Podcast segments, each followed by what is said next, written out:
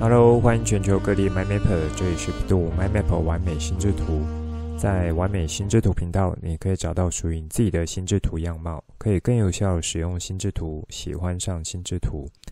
更重要的是，让你可以开心的玩乐心智图，画出你心中最美的心智图。这一集我们来聊聊 STEAM 教育的可能性，以及和心智图之间的关联是什么。现在就来听传奇聊心智图，一起完美心智图。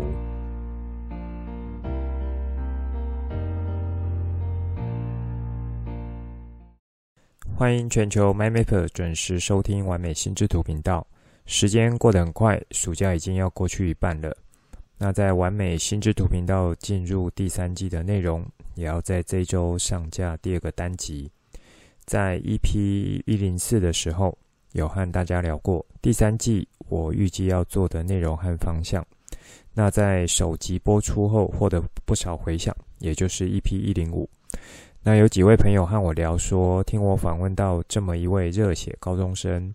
在他的学习过程中，用心智图法来帮助到他，让他们有一种不一样的角度。原来心智图是可以这样子用的。那我也就和这些朋友说，的确是这样子。学习心智图法到后来，许多呢会是属于思考上的变化，因为心智图法本来就是以贴近我们大脑自然运作。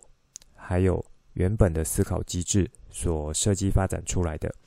因此它背后所涉及到的一些大脑运作原理，还有像心理层面以及认知相关的机制，借由心智图法规则和使用呢，都是可以更好、更有效率的来去使用我们大脑，可以让我们的思考力道变得更强、更有 powerful。那也就是为什么之前在以 Tony 先生他的比喻来讲，就是心智图法就像是我们大脑的使用说明书，或是大脑的一个瑞士刀，就是可以百变的工具这样子。那上述这这个呃方向呢，那在我暑假的几次心智图课程中，有在带小朋友学习的时候。其中有一个主题是带他们做分类，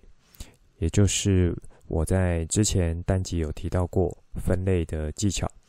那分类呢，是影响我们世界运行一个蛮核心的关键。因此，如果懂得去使用分类技巧，是可以大大帮助我们在许多面向上面的，包含在学习面向。因此，在这一堂课呢，我带着孩子，呃，利用分类技巧。把原本是散落的资讯去进行整理，结果你们猜发生了什么事情？原本我没有告诉他们说要把这些散落的资讯去记起来，因为总共有十二个不太相干的词组。但是呢，因为有先让他们透过分类技巧的整理，所以我改用不同的方式来问他们，也就是我先顺着分类的架构。从呃比较大的阶层来去问他们，那他们呢就非常轻松有效的去把属于这个啊、呃、散落的资讯，就是被安排在末端的资讯，是很好的去回答出来。那这些是我原本没有要他们记住的东西，当他们自己讲出来之后，也吓了一跳。所以看起来是散落的资讯。可是，透过有效的分类整理之后，是可以很容易进到大脑中的。那么，资讯很容易进到大脑，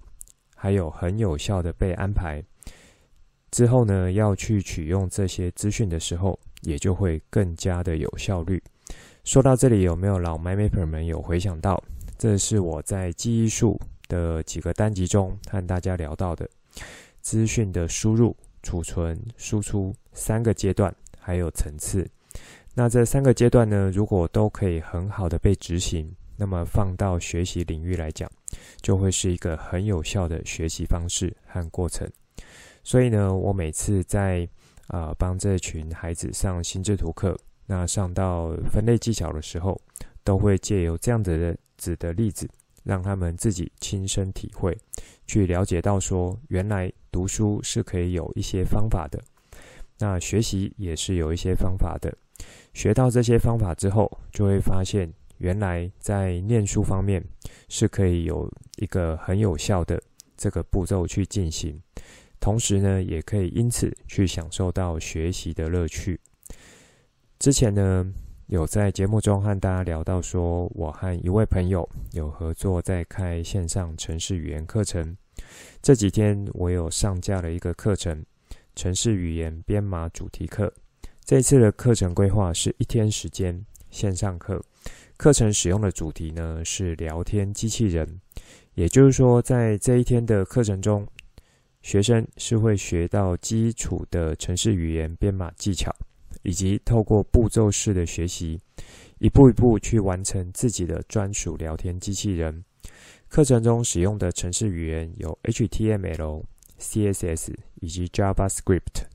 因此，如果你是懂得程式领域的 MyMapper，应该就会知道我所说的这三种语言。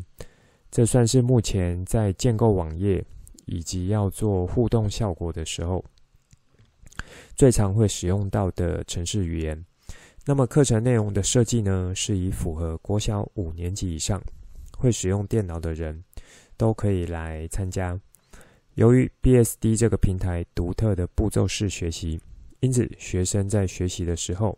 是用一种类似破关的方式来进行。在这个步骤需要你去进行的城市语言编写，如果可以正确的完成，才可以进到下一步骤，也就是下一个关卡。那在每一个步骤学习过程中，都会有提示小卡去告诉你这个步骤应该要完成的任务和目标是什么。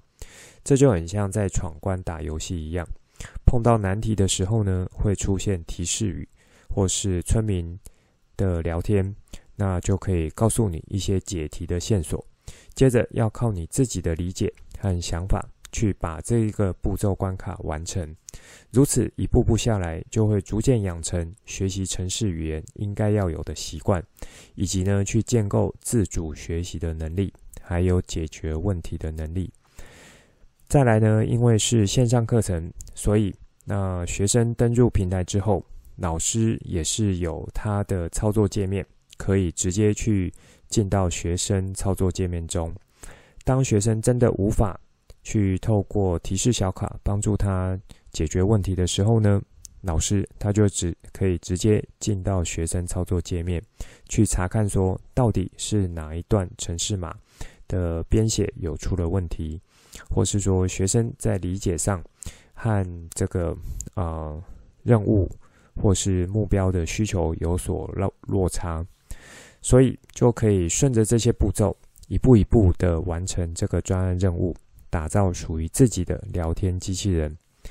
那在这里呢，就非常欢迎全球 MyMapper。如果你的时间允许，然后也想要从基础学习，利用程式语言编码的方式来打造自己的聊天机器人，就可以来上这堂课。也欢迎你呢，可以转发相关资讯给你觉得有需要的人。我有把相关课程讯息放在节目单中。有兴趣的 MyMapper 再去做参考哦。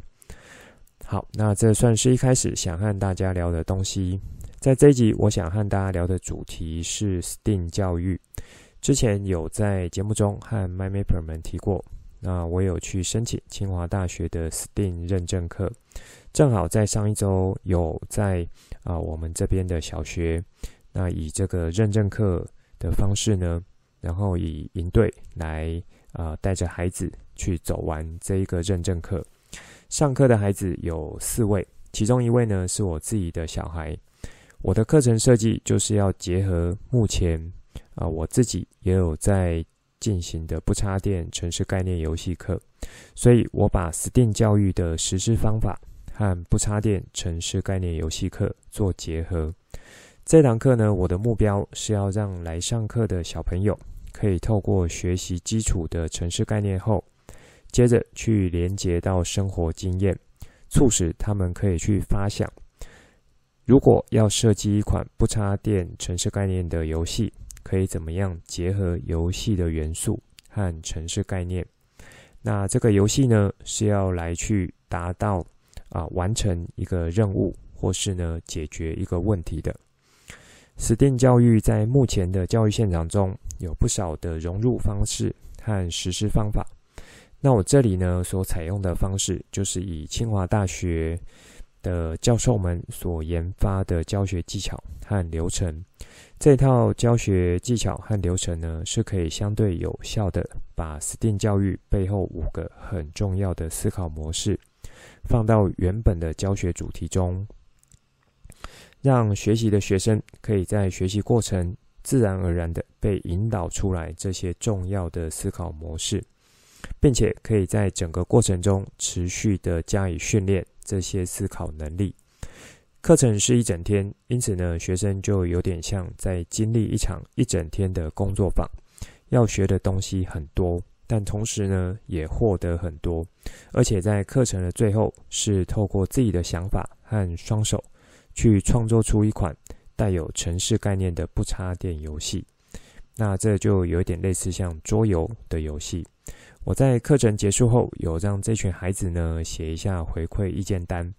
可以发现他们对这堂课的回馈都是有极高的正面评价。那么这也就是我想要达成的课程目标和目的。他们在这样子的课程学习中，是可以一步一步顺着老师搭建好的音架来进行学习。除了说完成学习任务外，本身也可以去启动相关的思考能力。而且可以将这些思考能力持续的打磨优化，把学习经验去迁移到其他的领域上面，那去做到进行呃这个问题探究、创造发想，还有呢用创客精神来去解决。我觉得这些呢就会是 STEAM 教育的终极目标。好，那在我上述讲的这些过程中，不知道有没有聪明的 MyMapper 可以想到？以我这样子的教学过程，或是孩子在学习的过程，心智图法的融入会是在哪几个方面？有想到吗？那以我来讲的话，当然会是在课程准备的部分，还有像讲课的部分，这就是会连接到了资料整理形态，或是说图书馆式的心智图，以及呢是简报形态的心智图。那么从学生的角度，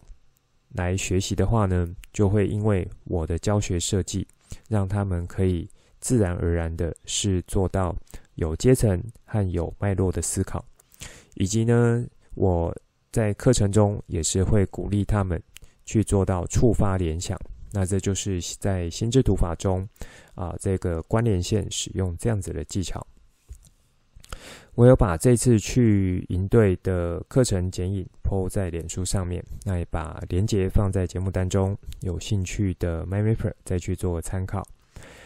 这里呢，同时也欢迎，如果你本身的呃这个身份是老师，对于想要怎么结合 STEAM 教育的精神和不插电城市概念游戏制作是有兴趣的，或是你本身是学生身份。有想要上这个课程，都很欢迎留言来这个呃和我联系，或是私讯都可以，然后看看有什么合作和互动讨论的机会。接下来呢，我想和你们聊一下这一集主题：STEAM 教育的可能性。我大概会分作 STEAM 教育的起源和发展，以及呢心智图法的结合这两个部分。那这一集会先和大家展开 STEAM 教育的起源和发展，之后再做 STEAM 相关的集数呢，就会是啊把这个心智图法的结合和大家聊。那回到正题，不知道有多少 MyMapper 是知道 STEAM 教育的，或是说有听过 STEAM 教育？如果说你是有听过或是知道，那是不是真正去了解 STEAM 教育想要学生可以达到的状态是什么呢？或是说，如果目前你是一位老师、父母和家长，那你知道 STEAM 教育的内涵之后，如果想要带着孩子去循着这样子的教育精神和方式来学习，应该要如何做呢？如果你目前是一位学生的身份，学生 m y m a p e r。那应该要如何着手来学习，养成具有 STEAM 精神呢？我觉得这些都是一连串的问题，还有包含不同层次的问题。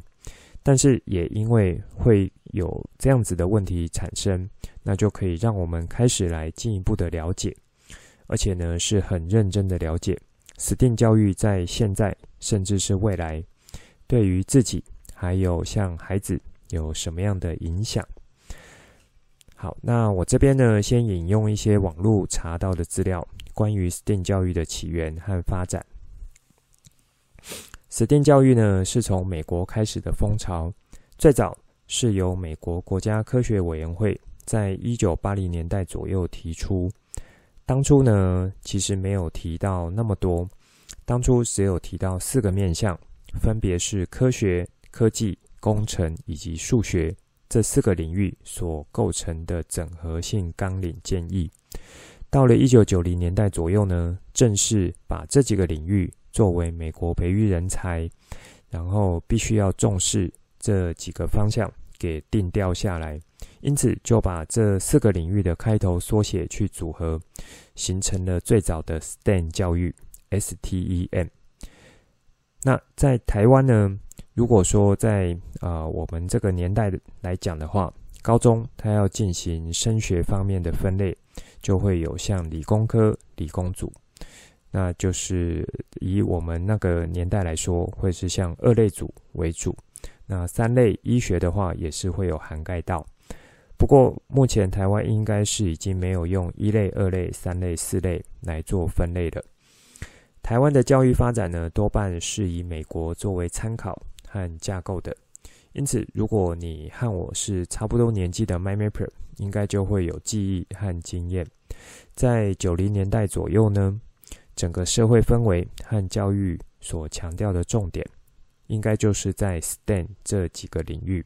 在当时呢，都会觉得说念理工才是未来，才有前途。的确，台湾也在过去这二十年的呃人才培养的计划或是现况呢，那的确是让这些理工人才啊、形成了目前台湾国家主要竞争力的来源，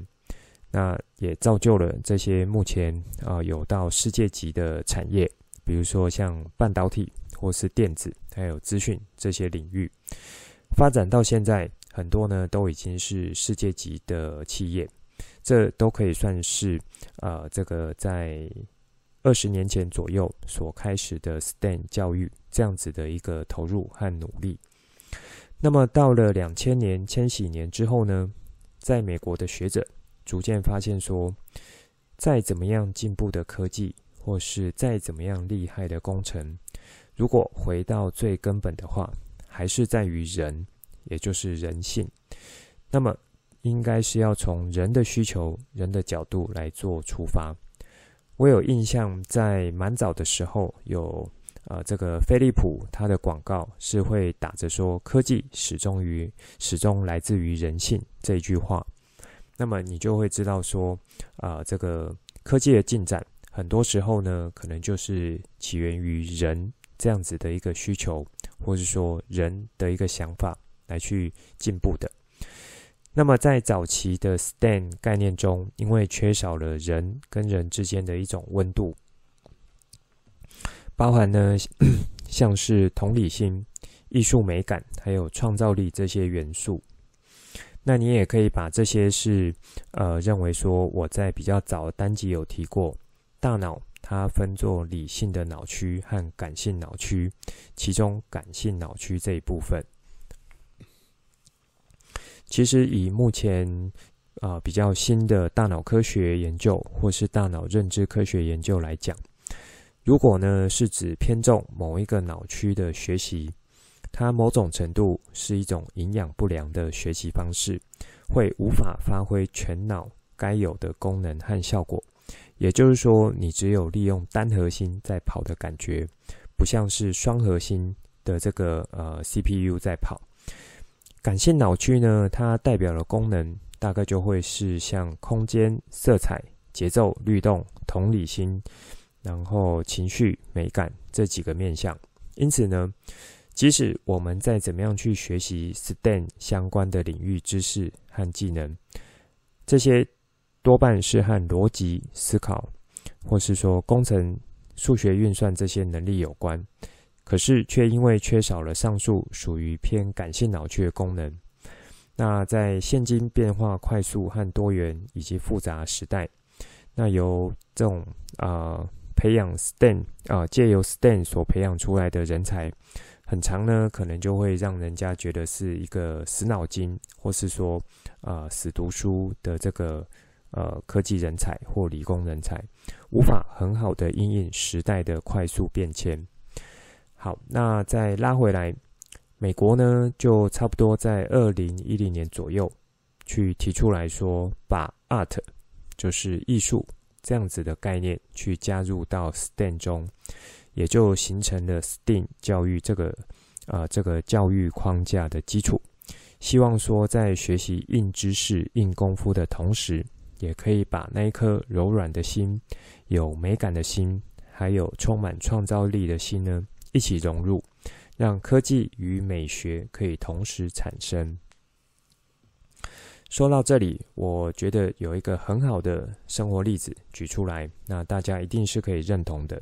就是苹果这家公司。苹果呢，从贾伯斯时代开始，它推出了电脑也好，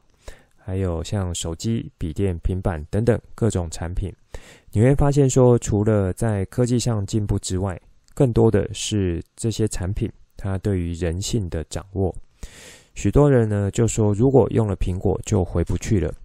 因为苹果公司呢，它从产品设计开始就有考虑到人的这个因素，也就是使用者。除了产品本身的科技实力之外，设计的美感让人呃很自然的就会爱不释手，以及呢使用者界面的讲究这些细节，我想啊、这个苹果迷一定是比我知道的更多。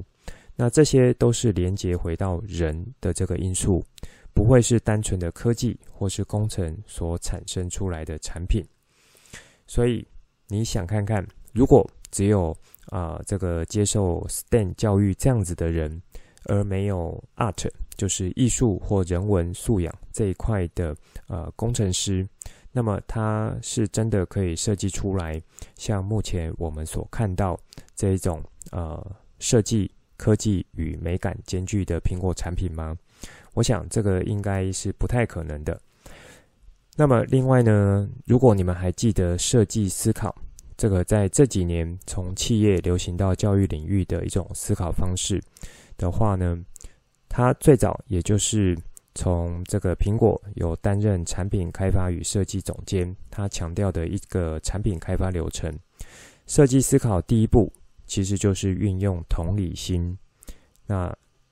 MyMapper 们呢，应该就可以理解到说，他们把人的因素放在第一位。任何的产品设计之前，都先从使用者需求还有同理心开始出发。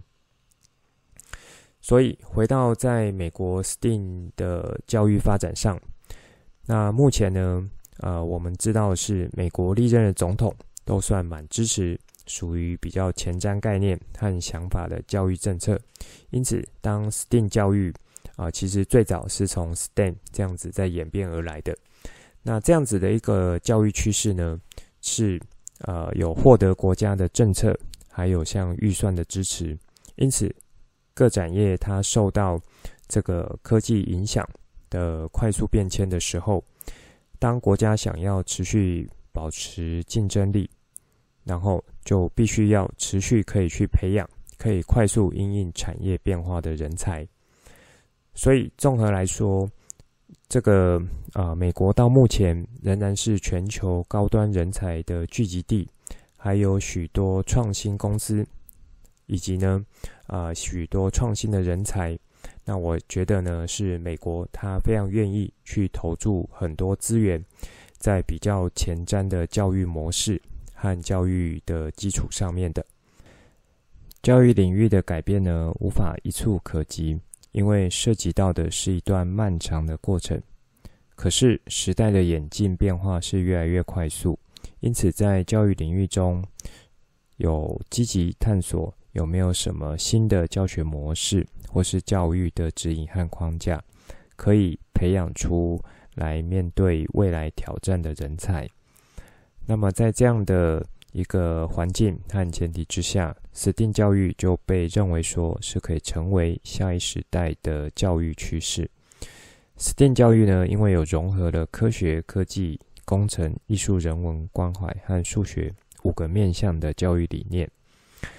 台湾在几年前通过的一零八新课纲中呢，强调的跨科跨领域，实际上在这几年啊、呃，国中会考和学测。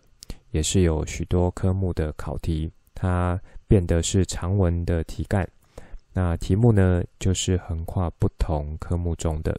所以一零八新课纲这种跨科跨跨领域呢，也就是隐含了有 STEAM 教育的理念。那不知道有没有 MyMapper 们发现，这五个面向的基本素养和精神，如果放到教育中，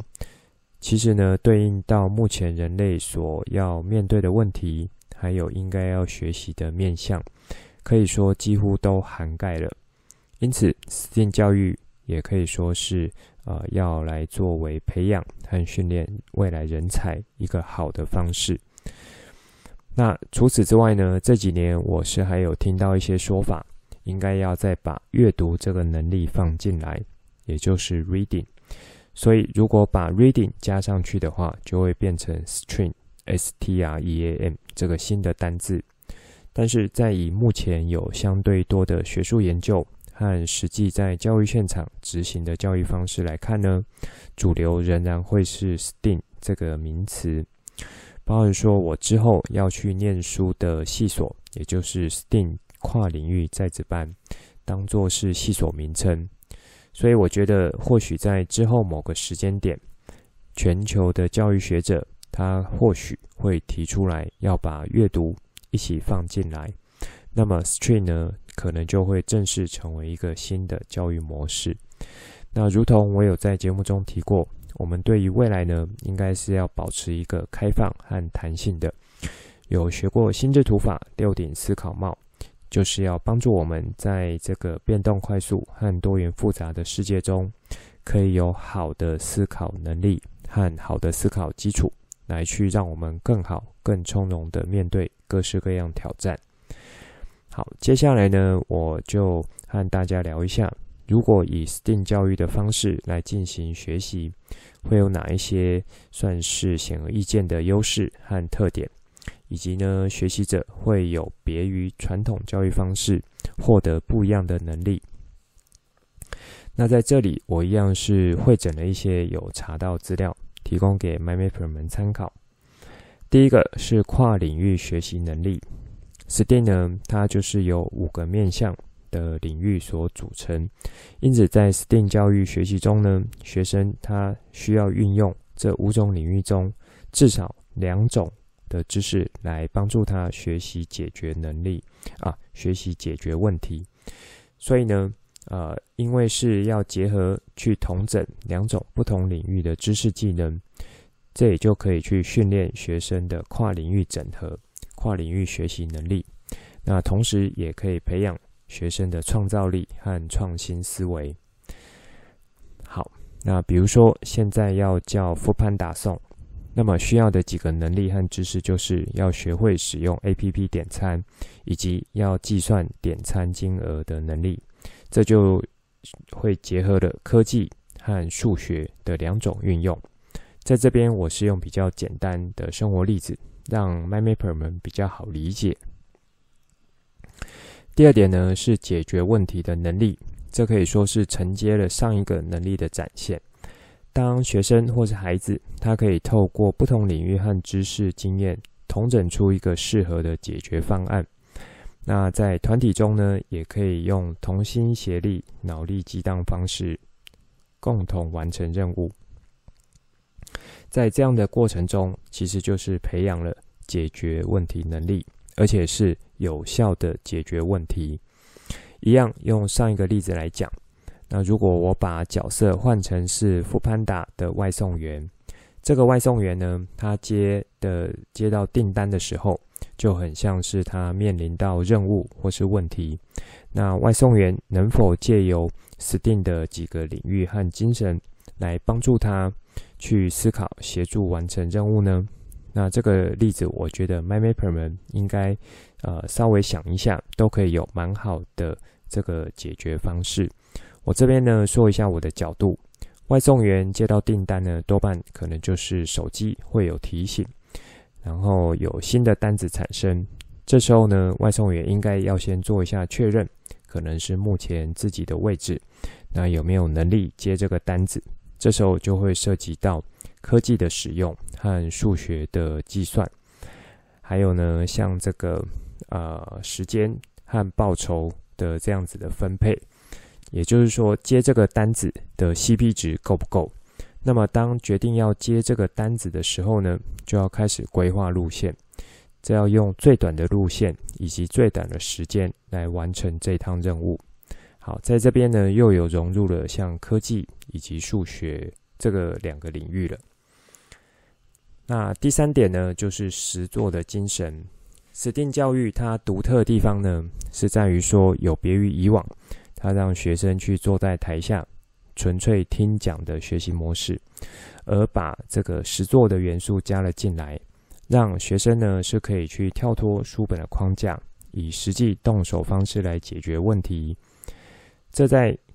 这个 STEAM 里面呢，可以算是工程领域，也就是 E 这个项目是可以去呃比较好体现出来的。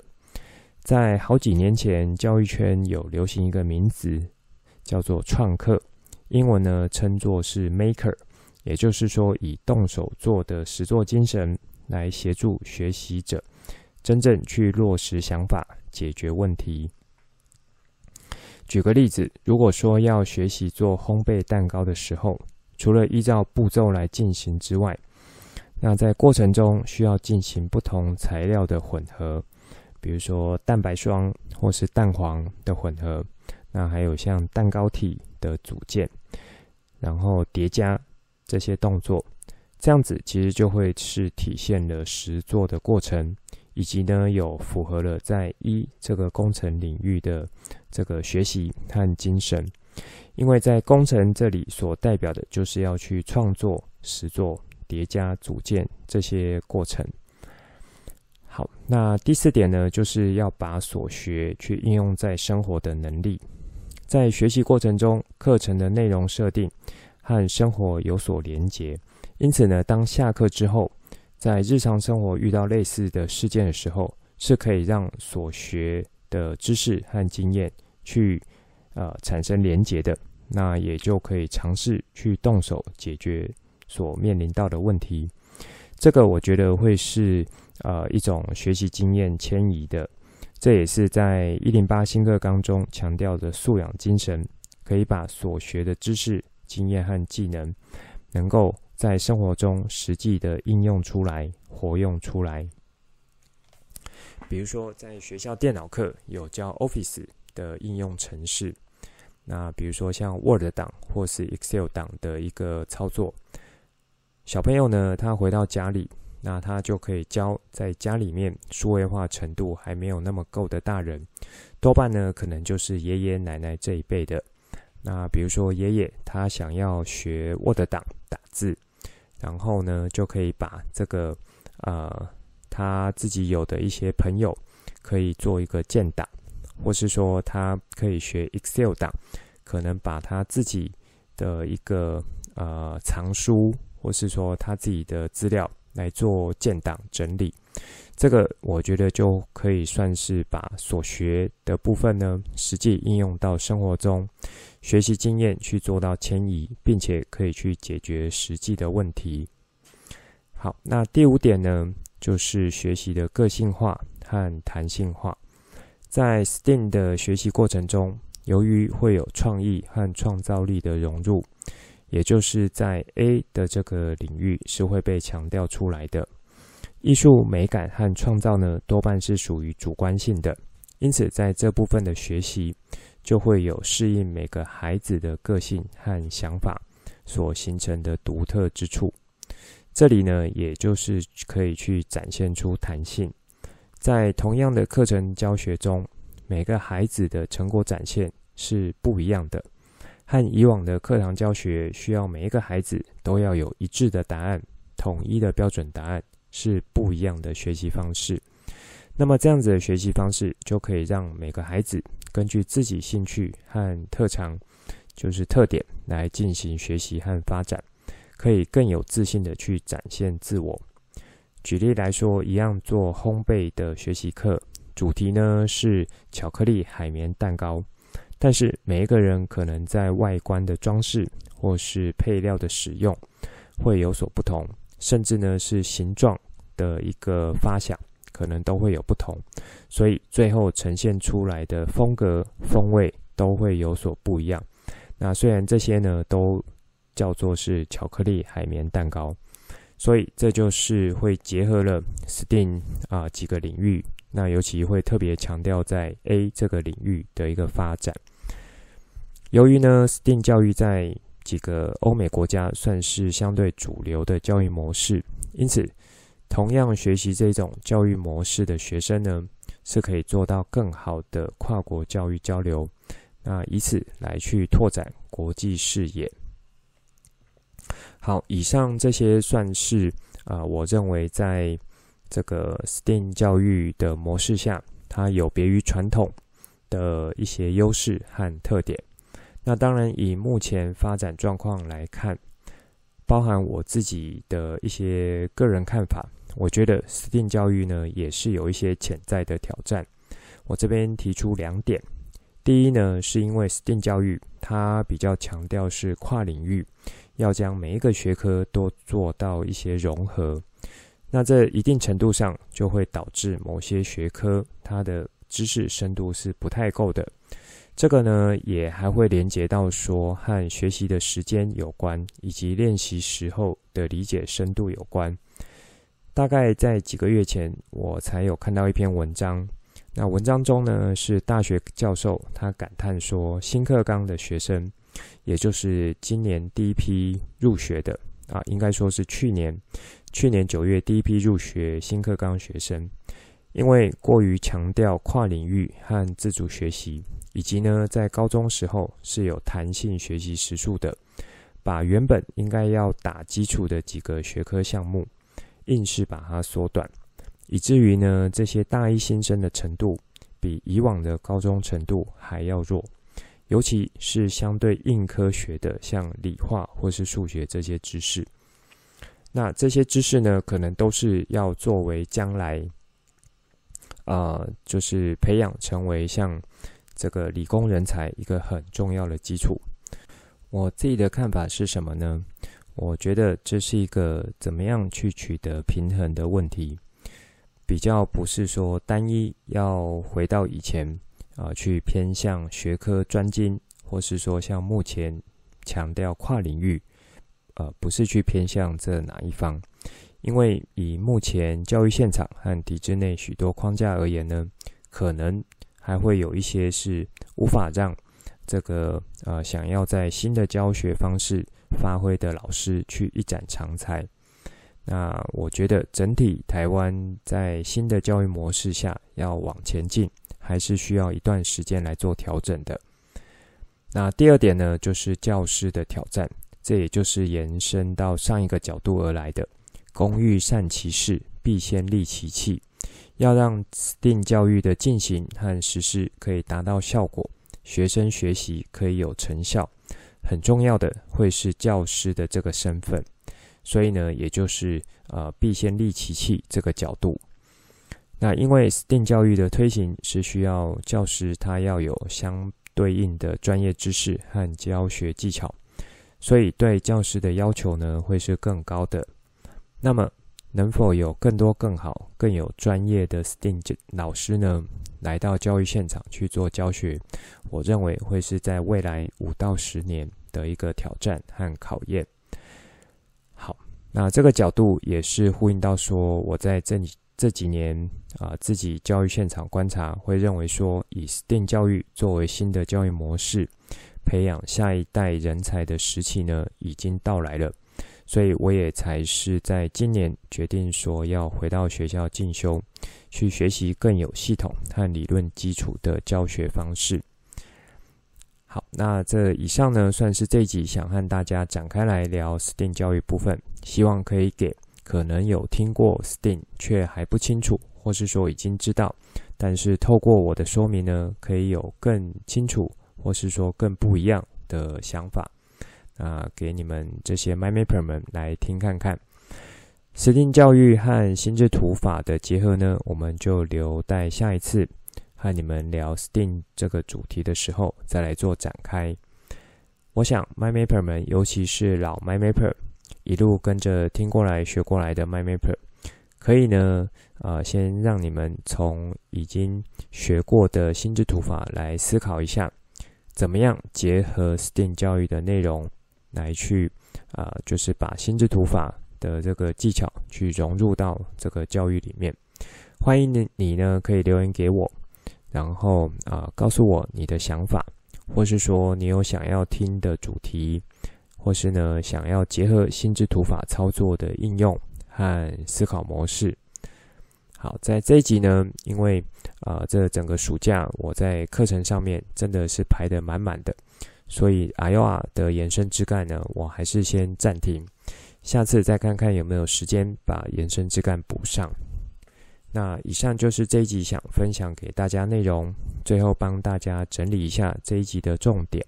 一开始和大家介绍最近有上架的 BSD 城市语言主题课，我有把相关连结放在节目当中，欢迎有兴趣和需要的 MindMapper 们参考，也欢迎你们做转发。这一集呢是和大家聊 STEAM 教育。一方面是上一周我有把之前获得清华 STEAM 认证课程，我办了一场营队，以结果来说，我觉得有达到预期的效果。那在这边我也有提出来，啊、呃，这个 STEAM 教育我自己在准备中有怎么样和心智图法做一些结合。这一场营队的课程剪影脸书啊、的这个连接呢，我有放在节目当中了。接着，我在这一集想和大家聊的是说，啊，先和大家展开来私定教育的起源和发展。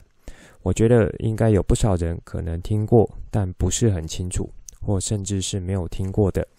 那会来完美心智图频道的 MindMapper 们呢，相信都是很关心教育发展的老师，或是父母，或是学生。因此，我在这一集先和大家展开 STEAM 的。教育的一些背景，预计下次聊 STEAM 的时候，就会来啊、做和心智图法的结合。好，在这里我先、呃、花点时间去说明这个 STEAM 教育起源，主要是由美国发起，从一九八零年代左右开始的 STEM，到目前为止，那、算是呢帮大家做脑补。接着我和大家聊。以 STEAM 教育模式的操作，会有哪一些是别于传统的优势和特点？这边我提出了五个角度，分别是跨领域学习的能力，这也是最具优势的特点。第二个呢是解决问题能力，第三个是实作精神，第四个是把所学呢可以应用在生活的能力，以及第五个是可以呃体现出来学习的个性。化还有弹性化，那这边我有各自展开和举了一些简单生活例子。再来呢，就是和大家提到说，我认为会有的潜在挑战，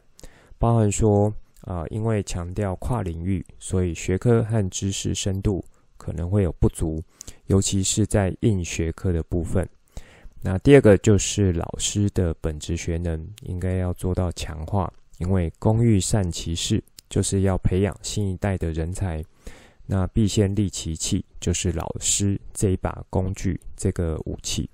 好，这一集的内容先说到这边，之后再跟大家聊更多我对心智图认识所产生的经验和想法来跟你分享，带你一起重新认识心智图，一起喜欢上心智图。希望你会喜欢今天的节目。本节目是由 bEDU MindMap 完美心智图直播，我是传奇，也可以叫我 Coach。欢迎你听了之后有新的想法和角度，可以画出心智图或是留言来跟我分享。也欢迎你告诉我有什么想听的主题。节目单中附上联络资讯以及我想和你分享的作品和贴文。欢迎把这个频道分享出去，邀请你的亲朋好友一起来享受心智图的美好。我们下次见，拜拜。